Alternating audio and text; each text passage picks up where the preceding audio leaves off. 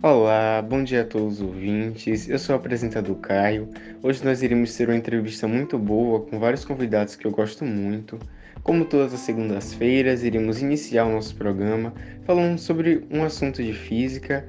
E o nosso assunto de hoje era um dos meus assuntos favoritos no ensino médio, é a termometria.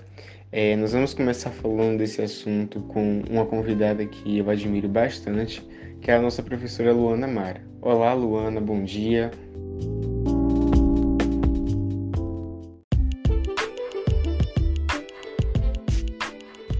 Bom dia, Caio e ouvintes.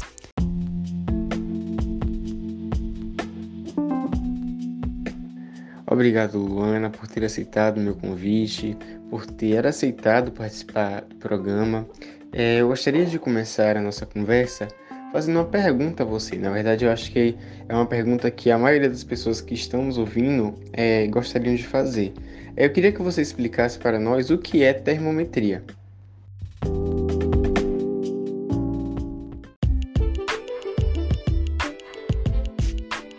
Bom, a termometria é a área da física que estuda a temperatura e as escalas termométricas. É possível observar os pontos de fusão e ebulição da água nas principais escalas termométricas, Celsius, Kelvin e Fahrenheit. De forma simplificada, podemos imaginar a temperatura sendo a medida da energia térmica das partículas que constituem o corpo.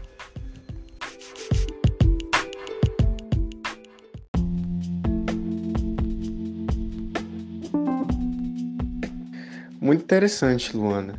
E você poderia contar um pouco sobre a história, como ela foi descoberta, quem a descobriu, é, coisas relacionadas ao início desse estudo na física?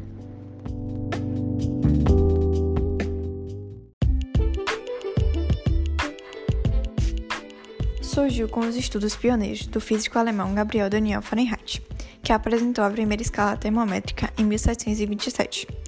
Nela, o intervalo entre os pontos fixos fundamentais dessa escala é dividido em 180 partes iguais. Seus primeiros termômetros usavam álcool como substância termométrica. Não satisfeito com as imprecisões, ele se empenhou no aperfeiçoamento das técnicas de construção e substituiu o álcool por mercúrio. O uso de mercúrio proporcionou a causa de sua morte, ainda jovem.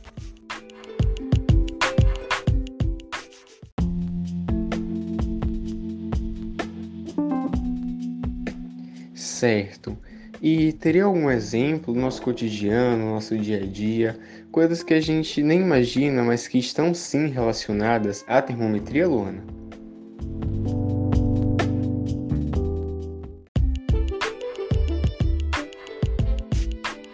Tem sim. Um exemplo muito comum é a sensação de um piso de cerâmica ser mais quente do que um de madeira, mesmo os dois estando em uma mesma temperatura, e ao cozinhar um ovo.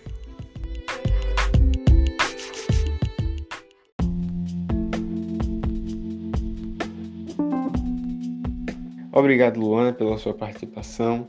Saiba que sempre que você quiser voltar, compartilhar seus conhecimentos conosco, você será bem-vinda. Agora, caros ouvintes, eu convido vocês para que possamos relaxar juntos, ouvir uma música. Teremos agora um breve intervalo. É, iremos ouvir uma música que fala justamente sobre o assunto que nós estamos falando hoje, que é a termometria. Eu espero que vocês gostem.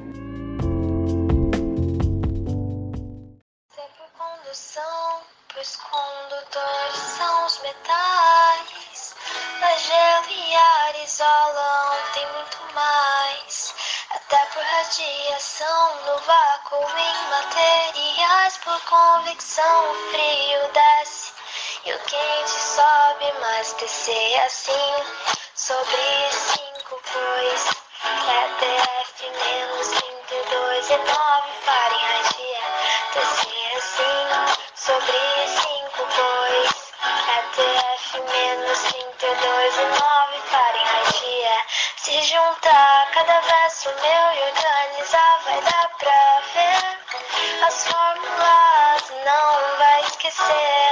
O Kelvin não vai afastar-se, o que eu quero é converter. K menos 2, 7, 3 sobre 5 é só fazer descer assim. Sobre 5, pois é TF menos 32 e 9 Fahrenheit é descer assim. Sobre 5,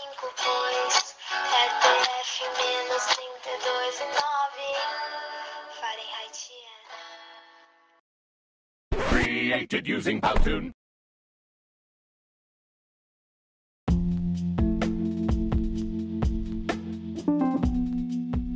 Voltando ao nosso intervalo, agora iremos falar com uma antiga colega minha que eu tenho muito orgulho de ter conhecido, é Ana Júlia Barbosa, ela é engenheira. Obrigado, Ana, por ter aceitado nosso convite de participar do nosso programa. É, nós gostaríamos que você falasse um pouco como a termometria ela se encaixa no seu cotidiano, na sua vida profissional, na verdade. Você poderia falar um pouco para nós sobre esse assunto?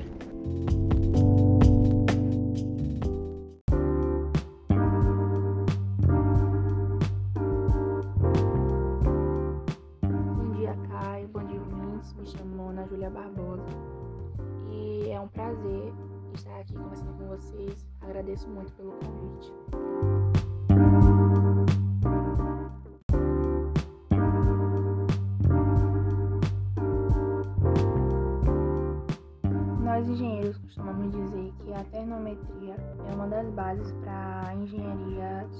Materiais. É, pois os processos de fabricação de novos materiais envolvem muita transferência de calor e trabalho para as matérias-primas. Nas indústrias de laticínios, a transferência de calor é usada na pasteurização e na fabricação de queijos e manteiga e seus derivados. Nas siderúrgicas, é, as altas temperaturas dos fornos causam a fusão de várias substâncias, permitindo a sua combinação, produzindo diferentes tipos de materiais e substâncias e seus derivados.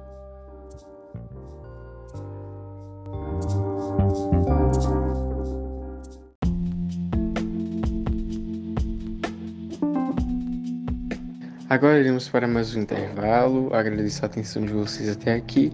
Já já nós voltaremos com a nossa programação.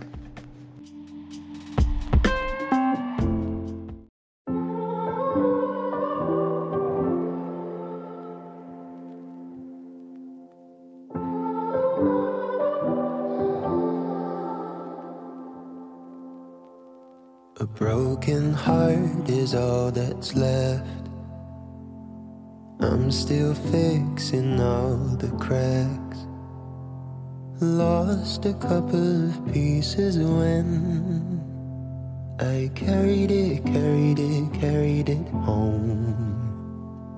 I'm afraid of all I am. My mind feels like a foreign land. Silence ringing inside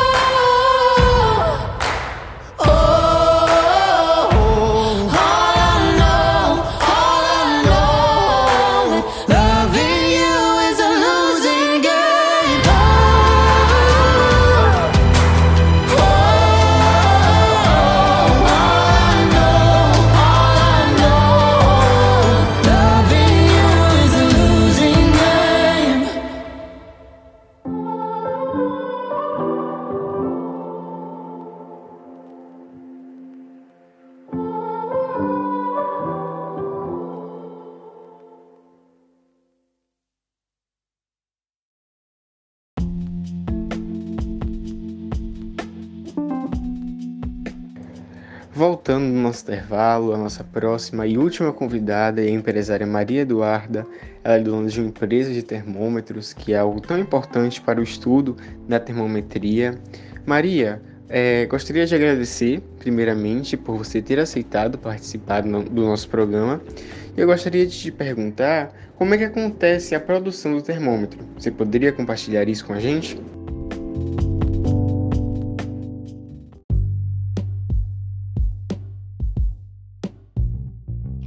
Dia, Caio e ouvintes. Obrigada pelo convite.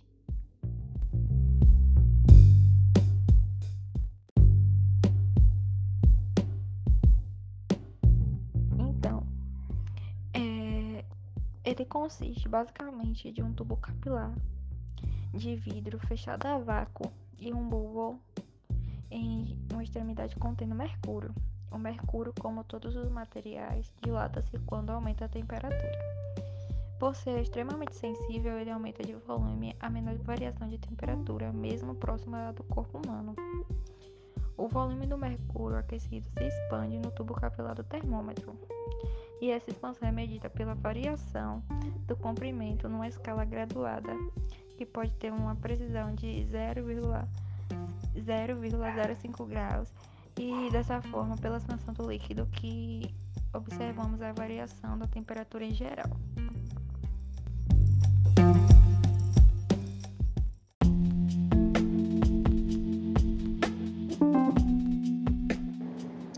Entendi.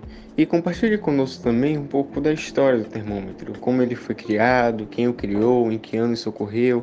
São coisas que eu acho que são interessantes a gente saber, até para entendermos o funcionamento dele na atualidade. Eu acredito que a gente precisa é, descobrir como foi que isso se deu lá no passado.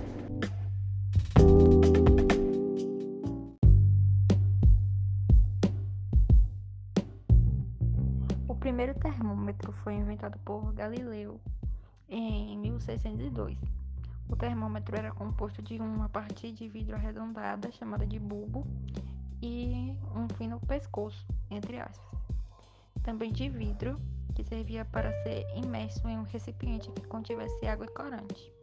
Galileu aquecia o bulbo de vidro, retirando parte do ar que estava dentro, para assim poder emborcar o tubo dentro da água.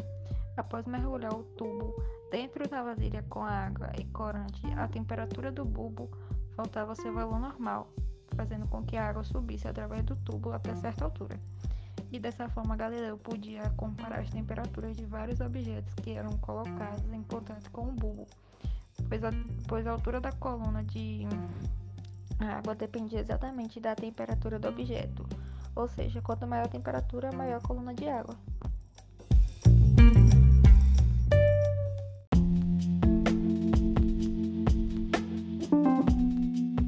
Acredito que todos nós é, saibamos como funciona um termômetro, mas em termos técnicos, como uma pessoa que sabe exatamente como um termômetro ele é produzido, você poderia falar para a gente de uma forma mais minuciosa como esse termômetro ele funciona?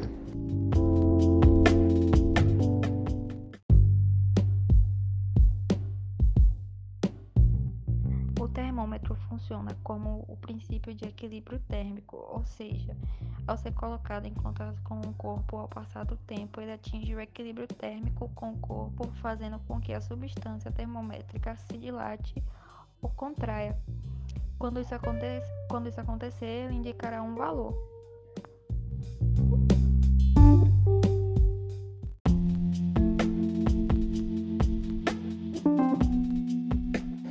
Obrigado, Maria. Mais uma vez também agradeço às outras participantes, Luana e Ana Júlia.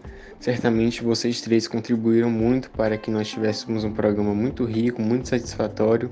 Agradeço também a companhia de vocês que estão aqui escutando é, até o momento, até o final do nosso programa. Amanhã nós voltaremos com a nossa programação normal. É isso, um abraço, tenham um bom dia.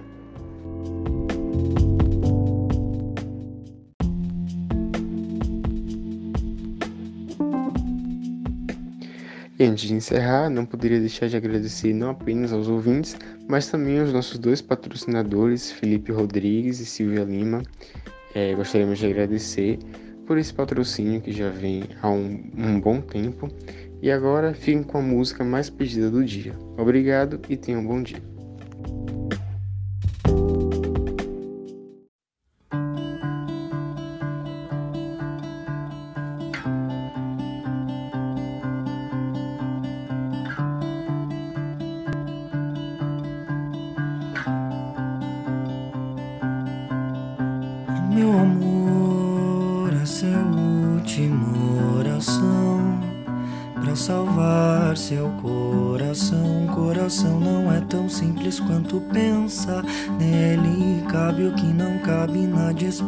graça cabe o meu amor. Cabem três vidas inteiras, cabe uma penteadeira, cabe em nós dois, cabe até o meu amor. Essa é a última oração para salvar seu coração. Coração não é tão simples quanto pensa cabe o que não cabe na dispensa. Cabe o meu amor. cabe em três vidas inteiras. Cabe uma penteadeira. Cabe nós dois. Cabe até o meu amor. Essa é a última oração para salvar seu coração coração não é tão simples quanto pensa. Nele né? cabe o que não cabe na dispensa. Cabe o meu amor, cabe em três vidas inteiras, cabe uma pena.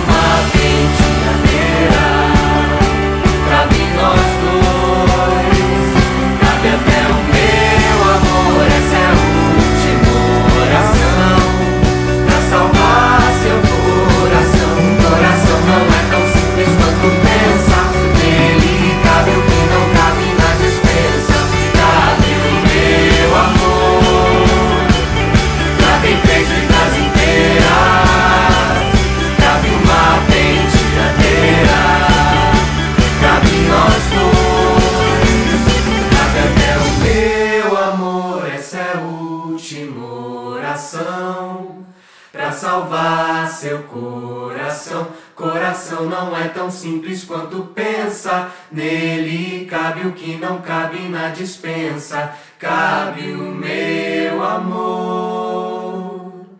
Cabe em três vidas inteiras. Cabe uma penteadeira. Cabe essa oração.